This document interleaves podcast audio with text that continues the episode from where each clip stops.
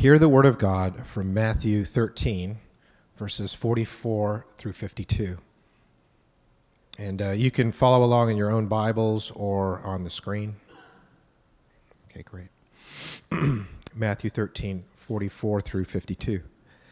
The kingdom of heaven is like treasure hidden in a field, which a man found and covered up. Then in his joy he goes and sells all that he has and buys that field. Again, the kingdom of heaven is like a merchant in search of fine pearls, who, on finding one pearl of great value, went and sold all that he had and bought it. Again, the kingdom of heaven is like a net that was thrown into the sea and gathered fish of every kind. When it was full, men drew it ashore and sat down and sorted the good into containers, but threw away the bad. So it will be at the end of the age. The angels will come out and separate the evil from the righteous and throw them into the fiery furnace. In that place there will be weeping and gnashing of teeth. Have you understood all these things? They said to him, Yes. And he said to them, Therefore, every scribe who has been trained for the kingdom of heaven is like a master of a house, who brings out of his treasure what is new and what is old. This is the word of the Lord. I grew up in the Blue Ridge Mountains of North Carolina, so probably the accent will give that away as you hear this morning. But my parents owned a large piece of property, and so during the construction of that property, as they dug into the side of a mountain to build their house, these channels and tunnels and gaps were left in different places. And I was a child, and so I had the opportunity to crawl and climb and dig around in these places. Well, my parents built a retaining wall near the house, and this large wall had a gap between the actual bank and the wall. And so I would get down into that bank, and inside of that bunker, as I called it, I had all kinds of things. I had a, a bench that was down in there so that I could sit. I had ammunition and guns stored there. Now, of course, I was a kid, so these are toys stored down in there. And this was my bunker. This is where I played G.I. Joe. I was a huge G.I. Joe fan. And so I had in that thing just toys and toys and toys from G.I. Joe. And oftentimes, G.I. Joe would get blown up and he would die and so in that bank are buried all kinds of G.I. Joes that are missing legs and arms and other body parts, tanks and airplanes that had crashed in there. All of the parts are dug into that dirt. Well, after going to college and coming home one weekend, something crazy happened. My parents filled in the hole. And so, forever and eternally, there are G.I. Joes stuck in the Blue Ridge Mountains. And one day, someone is going to probably come along and find those. And it may be a great historical and archaeological dig that discovers ancient mankind and what possibly would these tools be, right? And so it is with treasure. All of us probably have similar stories from our childhood of either burying or finding treasure. This morning, as we look into God's Word, which ultimately is a treasure trove of great Word for us, we will be considering this, this very concept. What is our treasure? What does it mean? And as we think about and as we're trying to right now talk through and teach through a series on helping Waypoint Church understand who we are we are looking at different, what we call plumb lines. And so today I'm introducing to us all this new plumb line. It, you've heard it probably mentioned, and you probably heard it mentioned with different words. We've recentered and rethought the plumb line. And a plumb line is simply a way, it's kind of like a business would have core values. It's a way for us to have a phrase that helps us understand and articulate and center our vision as a church. And so this plumb line happens to be the one that's on stewardship and stewardship principles, and we call it kingdom living, generous giving. So we're going to dig into that today based on what we read in Matthew. Now, if you'll notice also this mug. Now, I am reclaiming and redeeming this pulpit today. Last week, Pastor Danny continued to sip and drink out of a Duke mug. And I thought, that is anathema on the pulpit of Waypoint Church. Say so. Say so, Pastor. Yes. Yes. Yeah. No longer drinking the devil's water. As we dig into God's word this morning, look with me in Matthew chapter 13. As David read for us, we're looking at verses starting in verse 44, and we're seeing and talking about the kingdom's treasure. And as we read through this, you're going to see this phrase, the kingdom of heaven, especially in verse 44. The kingdom of heaven is like treasure hidden in a field. This phrase in Matthew's gospel is used 32 times. So it's very, very important that we, when we see phrases like this repeated over and over in a book of scripture, it's a very important thing. I used to say that it's like a lighthouse sitting on the edge of the cliff in the ocean.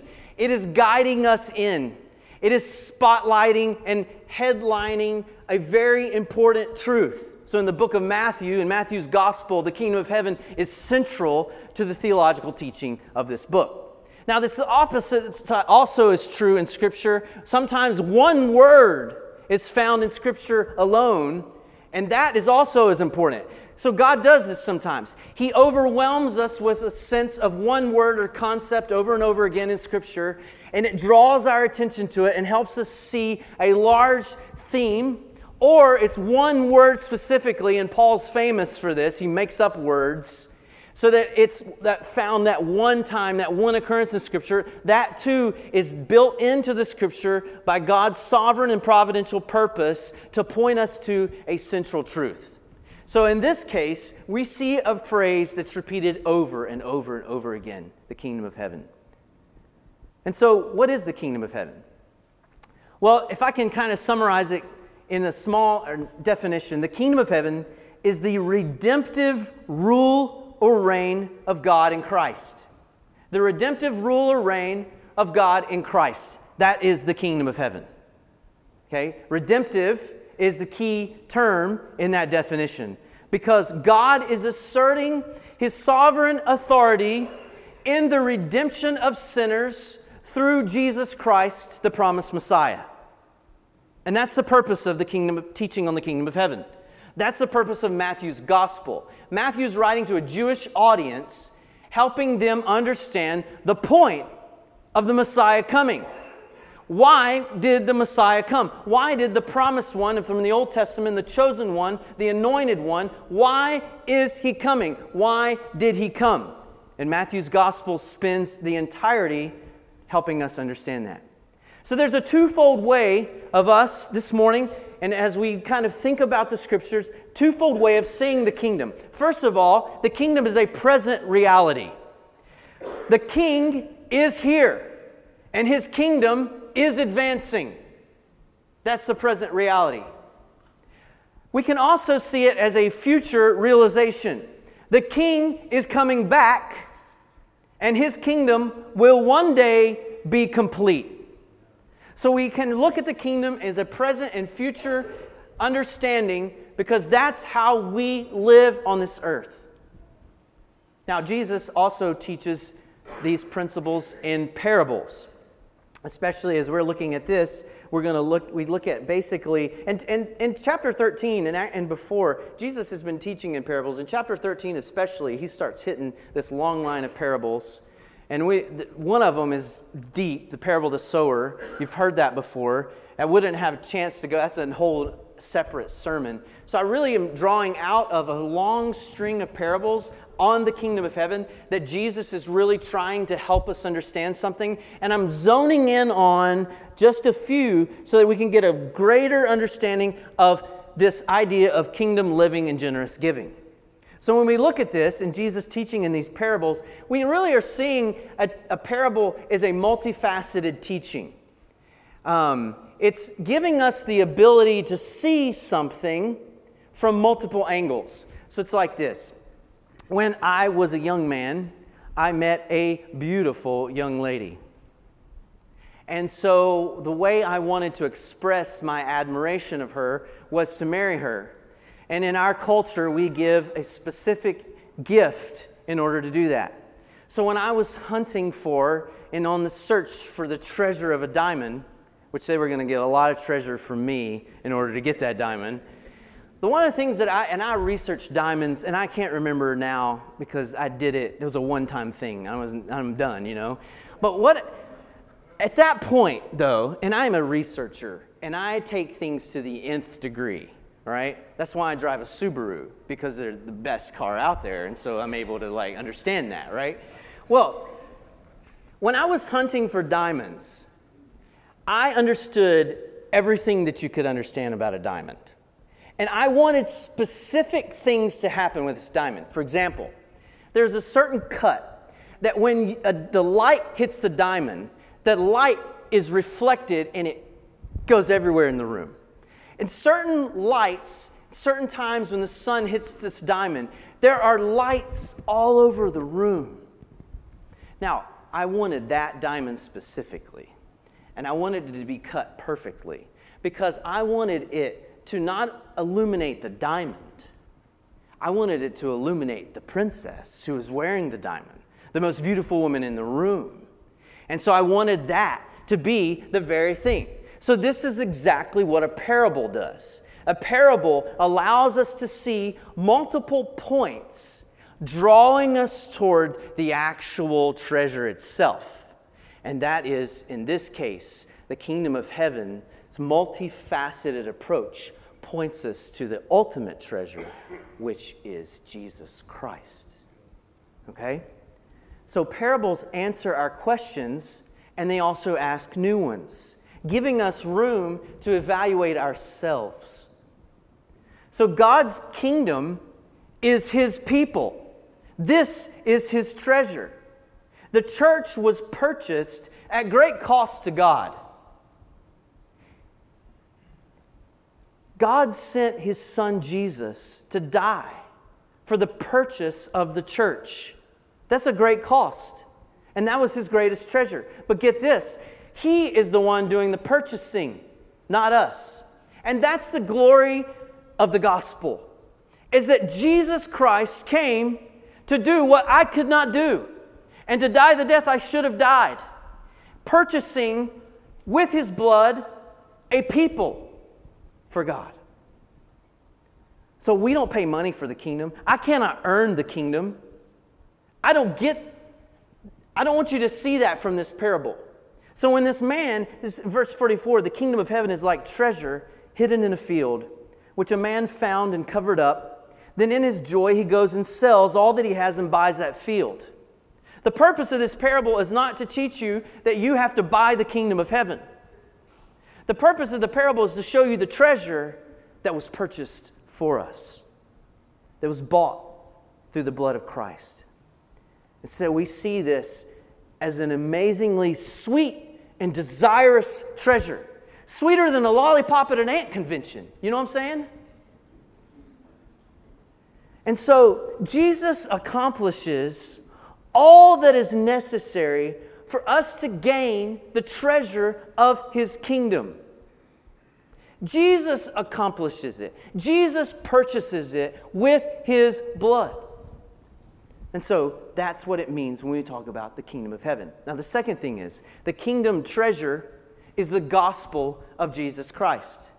When we see this, again in verse 45, Jesus says, again, when he's saying that again, he's continuing his thought and his, and his teaching. Again, the kingdom of heaven is like a merchant in search of fine pearls, who, on finding one pearl of great value, went and sold all that he had and bought it.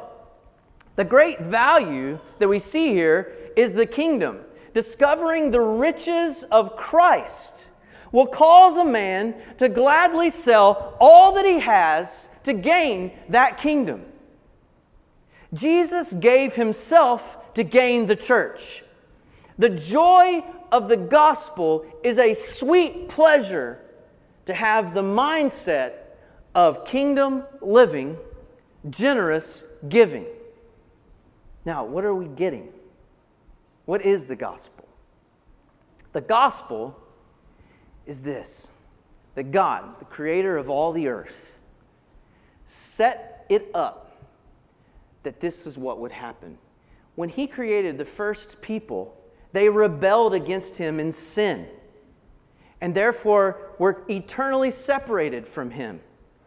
So something had to be done. God Himself was going to figure out how to redeem this to get this relationship, and the answer was Jesus. God became man in Jesus to live a perfect life. The life that we were destined to live, but we cannot because of sin and rebellion and the separation. And so God comes in Jesus and lives a perfect life on our behalf, fulfilling the commandments, fulfilling the very thing that I was supposed to do that I cannot because of my sin nature. He did it for me on my behalf. But then, rebels must die. And so I should have died for my rebellious nature and my sin. All of us should have. But Jesus died in our place. And that's the gospel message Jesus in my place. It was Jesus who lived the perfect life I couldn't live, died the death I should have died.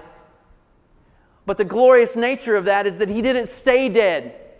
He rose again on the third day, conquering sin and death forever, and ascended to the throne where he sits now in glory.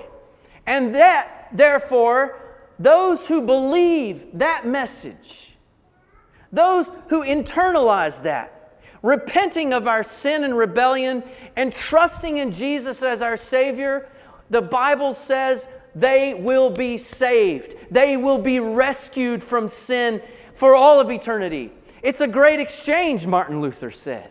It was Him for me. What I deserved, He took on Himself and exchanged that so that now he who knew no sin became sin on our behalf so that we might become the righteousness of God. So that when, when I am looked upon from the great throne of heaven on that judgment day, I am seen as Christ. My life is seen as the righteousness of Jesus Christ. In my place, condemned, Jesus stood. And that's the gospel. That's the treasure of the kingdom. That's what we gain an eternal reconciliation with God in Christ. So the gospel is our adequacy and our identity once we believe. The gospel is the prize, the gospel is the treasure. It reorients our entire lives and our entire way of thinking. And that's why we can say kingdom living, generous giving. Is when my life is reorient, reoriented in a way, and my identity is set firm in Christ alone. Man, I truly then understand the heart of God. And I truly then have a deep and sincere hunger to know and honor God. Do you, church? Do you have a deep and sincere hunger to know and honor God? Do you have this with your personal earthly treasures, your finances, and your stuff? The kingdom of heaven is worth losing everything for. Christ is supremely satisfying. So we joyfully let go of all things in order to passionately take hold of one thing. Go heels. So, we joyfully let go of all things in order to passionately take hold of one thing. Look at back at 44. The kingdom of heaven is like treasure hidden in a field, which a man found and covered up. Then, in his joy, he goes and sells all that he has and buys that field. In his joy, in his supreme pleasure, we joyfully let go of the things of this earth. Now, and, and Spurgeon, Spurgeon here, and remember we talk about, so here's Spurgeon, all right? Here's a picture of Charles Spurgeon. He lived in the 1800s, all right? A glorious manly beard, all right? So Spurgeon was a pastor in England in the 1800s. He would preach dozens of times in a week. Very influential in shaping what we see as modern Christianity from the perspective of the Reformed tradition. All right? So I wanted you to see him because I will be referencing him a few times. But he has this one quote, and this is pretty funny. This one, he says, and it, I have it here Many are troubled because the gospel interferes with their sin. Okay? Now, I think it's funny because you got a gold chain, you got Spurgeon with shades on, all right? And so I'm gonna I want to lighten the mood a little bit because whenever in church you start talking about finances and people's treasure, you know, people start getting a little upset. And I'm not here to upset you, okay? I'm not here to point fingers and cause judgment. So I'm just let Spurgeon say it for us. Many are troubled because the gospel interferes with their sin, and that includes me. I'm really troubled. First of all, that I had to be chosen to preach on finances. That's troubling. And secondly, because as I prepared this sermon on finances, I really realized the nature of my own sin. And that's troubling as well. So, giving us kingdom treasure is God's ultimate pleasure, for he sees great value in glorifying himself. All right, that's the principle behind all of this. So let me say it again because that's where I want us to stick, okay? This is about God, all right? Giving us his kingdom treasure is God's ultimate pleasure, for he sees great value in glorifying himself.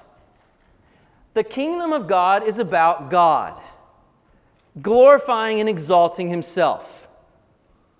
Okay? And finding kingdom treasure is finding ultimate pleasure for us, and that is in Jesus. Right?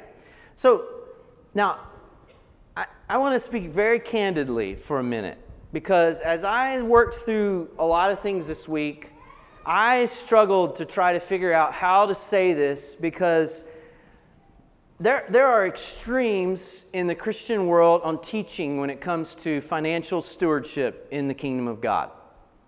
All right? And I want to help us try to avoid those extremes. So, and I want to be very careful with my language because I don't want to create problems and extremes. And I'm not a financial person, I'm not even a math person. So, I want to just be real for a second. Living in the United States of America in 2018, we all are some of the richest people on the planet at this time. It's a fact. When I travel overseas and I experience the things that I experience there, it's a real wake up call to me of why I ever complain about anything at my house. And I do. And uh, yes, I own a house. And I have cars. And I have a house that has stuff. Okay? That's who we are as Americans. And so on one hand, we can the extreme one extreme can be we can be really condemning about that. Or on the other extreme, we can just be like real like loose about it and just be like, I don't care. So I, I want to be careful as we look at this and as we talk about what it's like to live in God's kingdom and what it's like to be generous with the things that He's given us. Want to be careful. I also want to avoid the extremes of Christian teaching on finances. One extreme is the, what, what is often referred to as the health, wealth, and prosperity gospel. And that false teaching says that if you do certain things for God, then He's going to give you this or that health, wealth, prosperity. And that is an extreme teaching. And we want to avoid that extreme because it's dangerous. It's presumptuous to expect God, because I do something for Him, He's going to answer to me with gifts. That's not, I mean, I don't even need that because I have Jesus. My, my ultimate treasure, my health, wealth, and prosperity is Christ alone. It's found in Him. Well, the opposite extreme is a poverty gospel, where we teach sometimes in Christian teaching that you sell everything you have and you live dirt poor because that's the teaching of the Bible. Well, sometimes Jesus does teach that. And it's applicable in certain circumstances in my own life. I mean, how much camping gear do I really need? But I got a garage full of this stuff. I mean, I, I lost count how many tents I have and stoves and all these kinds of things. Why do I need? I mean, one tent, one stove, we're good for life, right? But, and so I need, I need that teaching from Jesus sometimes to be a wake up call, perspective of my own heart, of my accumulation of stuff. But like I said, there are these extremes. And I want to be careful that we avoid the extremes. The poverty gospel saying, sell everything you have, live like the poor, and that way you can reach them. And sometimes, you know, the other teaching is, is like, man, you do good for God, and God's going to do good for you. Right? And so, let's, let's understand that. As we walk through this, let's understand that. That I don't want anyone to walk away from here today thinking that Pastor Josh told me that I got to sell everything I have because that's what God requires. I also don't want anybody to walk away from here saying today, Pastor Josh said from the stage, man, I can live it up, do whatever I want because I am blessed by God. I want, to, I want us to find some tension in the middle on purpose, okay? Spurgeon said, It must be a pleasure to us to make sacrifices. Indeed, we must consider them to be no sacrifices. Just as these two men were eager and anxious to sell all their property to get possession of the one treasure which would make them rich for life. Okay? It's a pleasure to make sacrifices in the kingdom of God, to live in that way. There's got to be perspective and balance when we look at that. The words, anytime you, you anytime someone's teaching the Bible and they word, use the words should and must, it's going to skew this. It's going to absolutely skew this. You should do that as a Christian. You must do this if you live for the kingdom. Man, I want to be really, really cautious about that. Okay? Because when we say kingdom living, missional give, I mean, generous, it used to be called missional living, generous giving. So when I say kingdom living, generous giving, I want us to get to the place as Christians in the 21st century, as Americans, that have a passion for living the kingdom of God that the kingdom would expand to all reaches of the earth, and that I would be generously pursuing that movement, no matter what that means. And that is personal for me. That means something personal. It means my time, my talent, my treasure. You've heard those before, all right? Taking all of that, but specifically, this is a financial stewardship plumb line. Because we at Waypoint Church, we want to say that we are honestly trying to live lives that are kingdom oriented and generous. Because the New Testament, now the Old Testament, Old Testament talks about finances, you'll see this principle of a tithe. And the tithe is translated as a 10%, right? And then you also see this idea of first fruits. And then you see in the New Testament teaching of, all, of the tithe and the first fruits, and then you see te- an overwhelming amount of teaching on generosity. So at Waypoint, we're saying as a principle that we desire to build kingdom kingdom minded folks who live with a first fruits mentality of generosity. And what that means is this. I look at my paycheck and I see it and I go, all right, I know how much I need to live on, I know how much I spend at the coffee shop, but ultimately, God, I want to I want to look at what you're doing. And want to I want to get the heart of God and I want to give from the first fruits of this. I want to just right right off. I just want to say, God, this is this paycheck. I, I know that it comes from you. Everything good comes from God. Everything good comes from heaven. So, this is not my money. So, I want to give it, and I want to be generous about it. And that doesn't mean that I'm then pigeonholed in a certain lifestyle. Okay? Because there's a huge spectrum here. In this room just today, there's a wide spectrum. And I understand that. Even though we're Americans and we're in the top, you know, 2% of the world's wealth, still that 2% has a pretty wide spectrum. And God has called each of us to think in a kingdom minded way about where He's placed us. All right? That way, I'm, I can't judge you and you can't judge me because we're not the judge of each other. But if I have a kingdom mindset and I'm encouraged by my brothers and sisters in Christ and I'm living in a generous way, no matter what that looks like for your own personal context, then that's honoring to the Lord. And some of you have been placed in a context where maybe you don't have a lot of resources. And so generosity for you looks very different than someone who may be blessed with a lot of financial resources. And I'll tell you, the Bible does not teach against having wealth, it does not.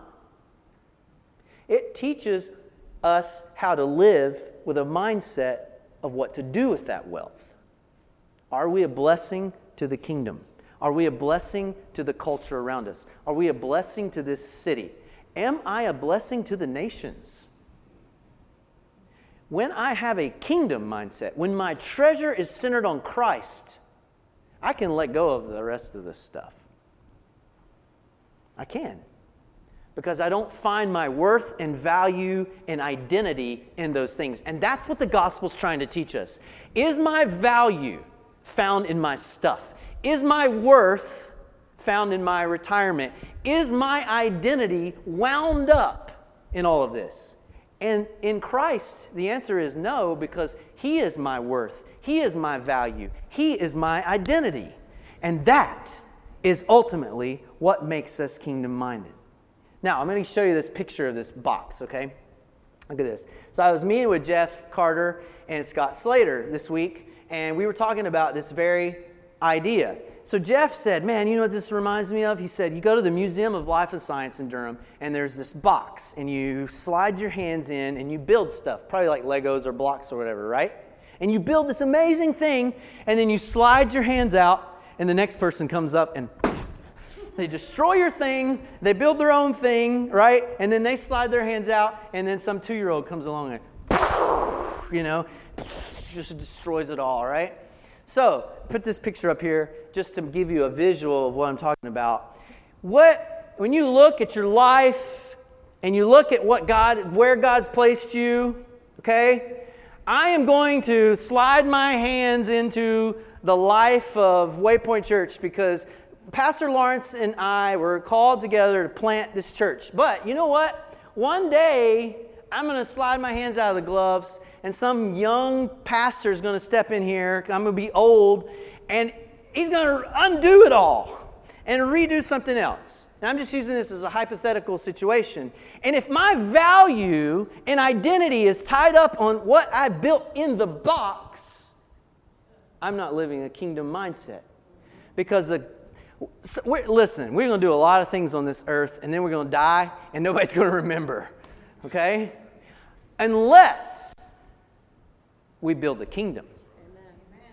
When I share the gospel with a guy and he's radically changed, that'll be remembered. And everything that spins off of that.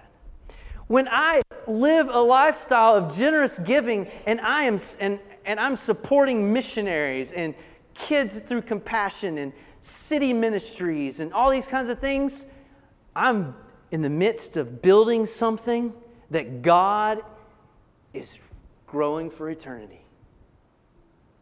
And that will last.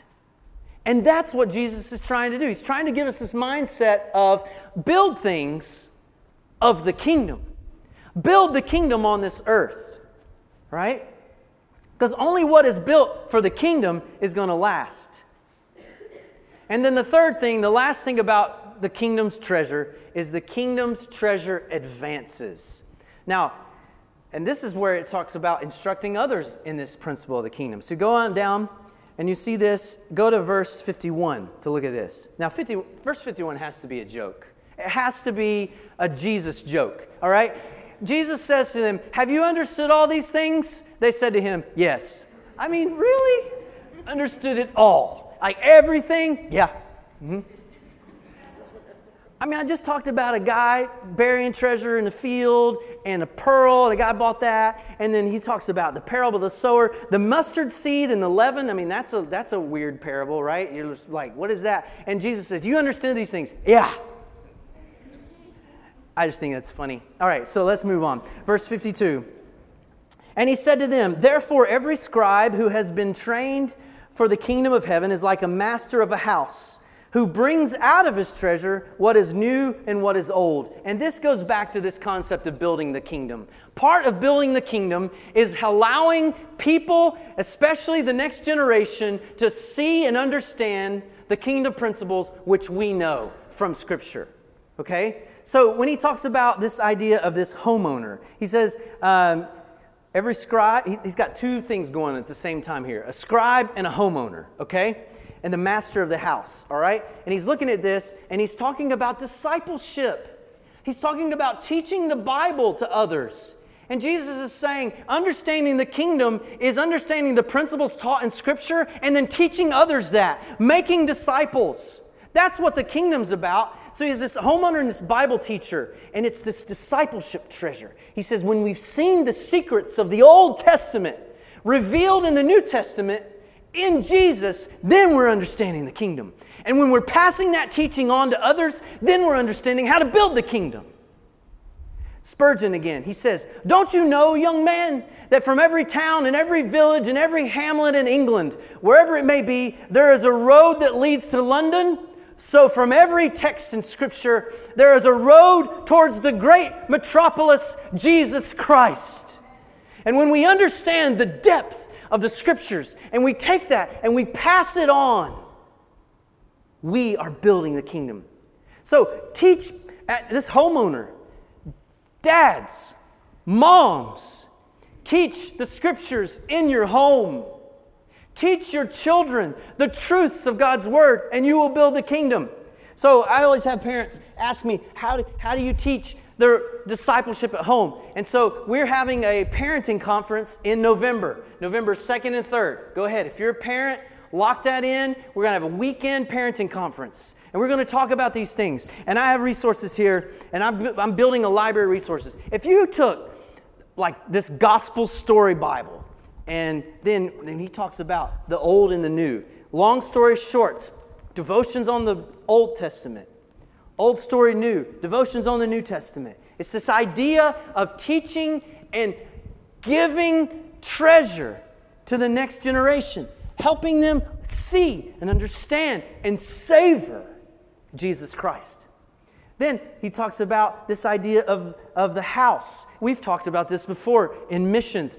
The, this very word here is the word oikos. We've talked about oikos here as a mission strategy for our church. Your oikos, it's the Greek word for house. It means the place where you have been planted. If you think about your address and think about your neighbors and your neighborhood, you think about your office, you think about your school, you think about your campus, God has placed you there to be a missionary, to take the kingdom's principles and expand them by planting them in the hearts of others.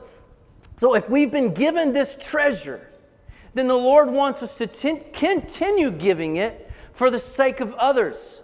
So we have advancement orders from the king, directly from the throne. Proclaim the good news of the kingdom to every person, every people group on the planet. Waypoint Church, we should be known in the city of Raleigh, Durham, Chapel Hill, Carrboro, Morrisville, Cary, of kingdom minded people, people who are advancing the kingdom, people that love Jesus. This is how we're advancing it. And the resources that get that mission accomplished is kingdom living, generous giving. The reality behind it all, though, falls into verses 47 through 50. And this is where it becomes crystal clear to the Christian. Look at this. Again, the kingdom of heaven is like a net that was thrown into the sea and gathered fish of every kind.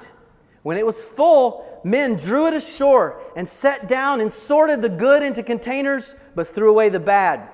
So it will be at the end of the age. The angels will come out and separate the evil from the righteous and throw them into the fiery furnace. In that place, there will be weeping and gnashing of teeth. This is Jesus teaching on a literal hell. There is a place of literal eternal torment called hell. And those who do not know Jesus will spend eternity there. So, this is in the midst of all this as a wake up call to the church to say, let's go. Let's send forth and preach the gospel to all nations, allowing the message of Jesus Christ to be heard among all peoples on this earth. Because one day, and David Platt says it this way there is a net moving silently through the sea of mankind. And one day soon, he will draw all men to the shores of eternity for final separation to their ultimate destiny in either everlasting life or eternal death. Let's get a perspective of the kingdom. John chapter 3, verses 16 and 17, we know these verses. We grew up hearing these verses. We see them at every football game. John 3 16. For God so loved the world that he gave his only Son. But whoever believes in him should not perish, but have eternal life. For God did not send his Son into the world to condemn the world, but in order that the, he, that the world might be saved through him. So this morning, why do we have a table prepared? Why do we come into the presence of God and hearing of his word? And it's because of this very thing. This table of communion or the Lord's Supper or the Eucharist, whatever you understand it to be, is set to remind us of the sacrifice of Jesus through his flesh and blood, making atonement for our sin. That word atonement means bringing us together at one with God,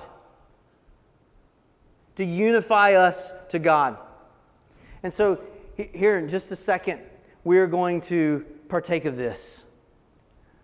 We have crackers, and our crackers are gluten free so that the entire church, no matter who is here, whatever allergies, everyone together in unity can partake of this. We have this juice representing the blood of Jesus Christ. And so together we are partaking of this time to be reminded of the sacrifice of what Christ did for us.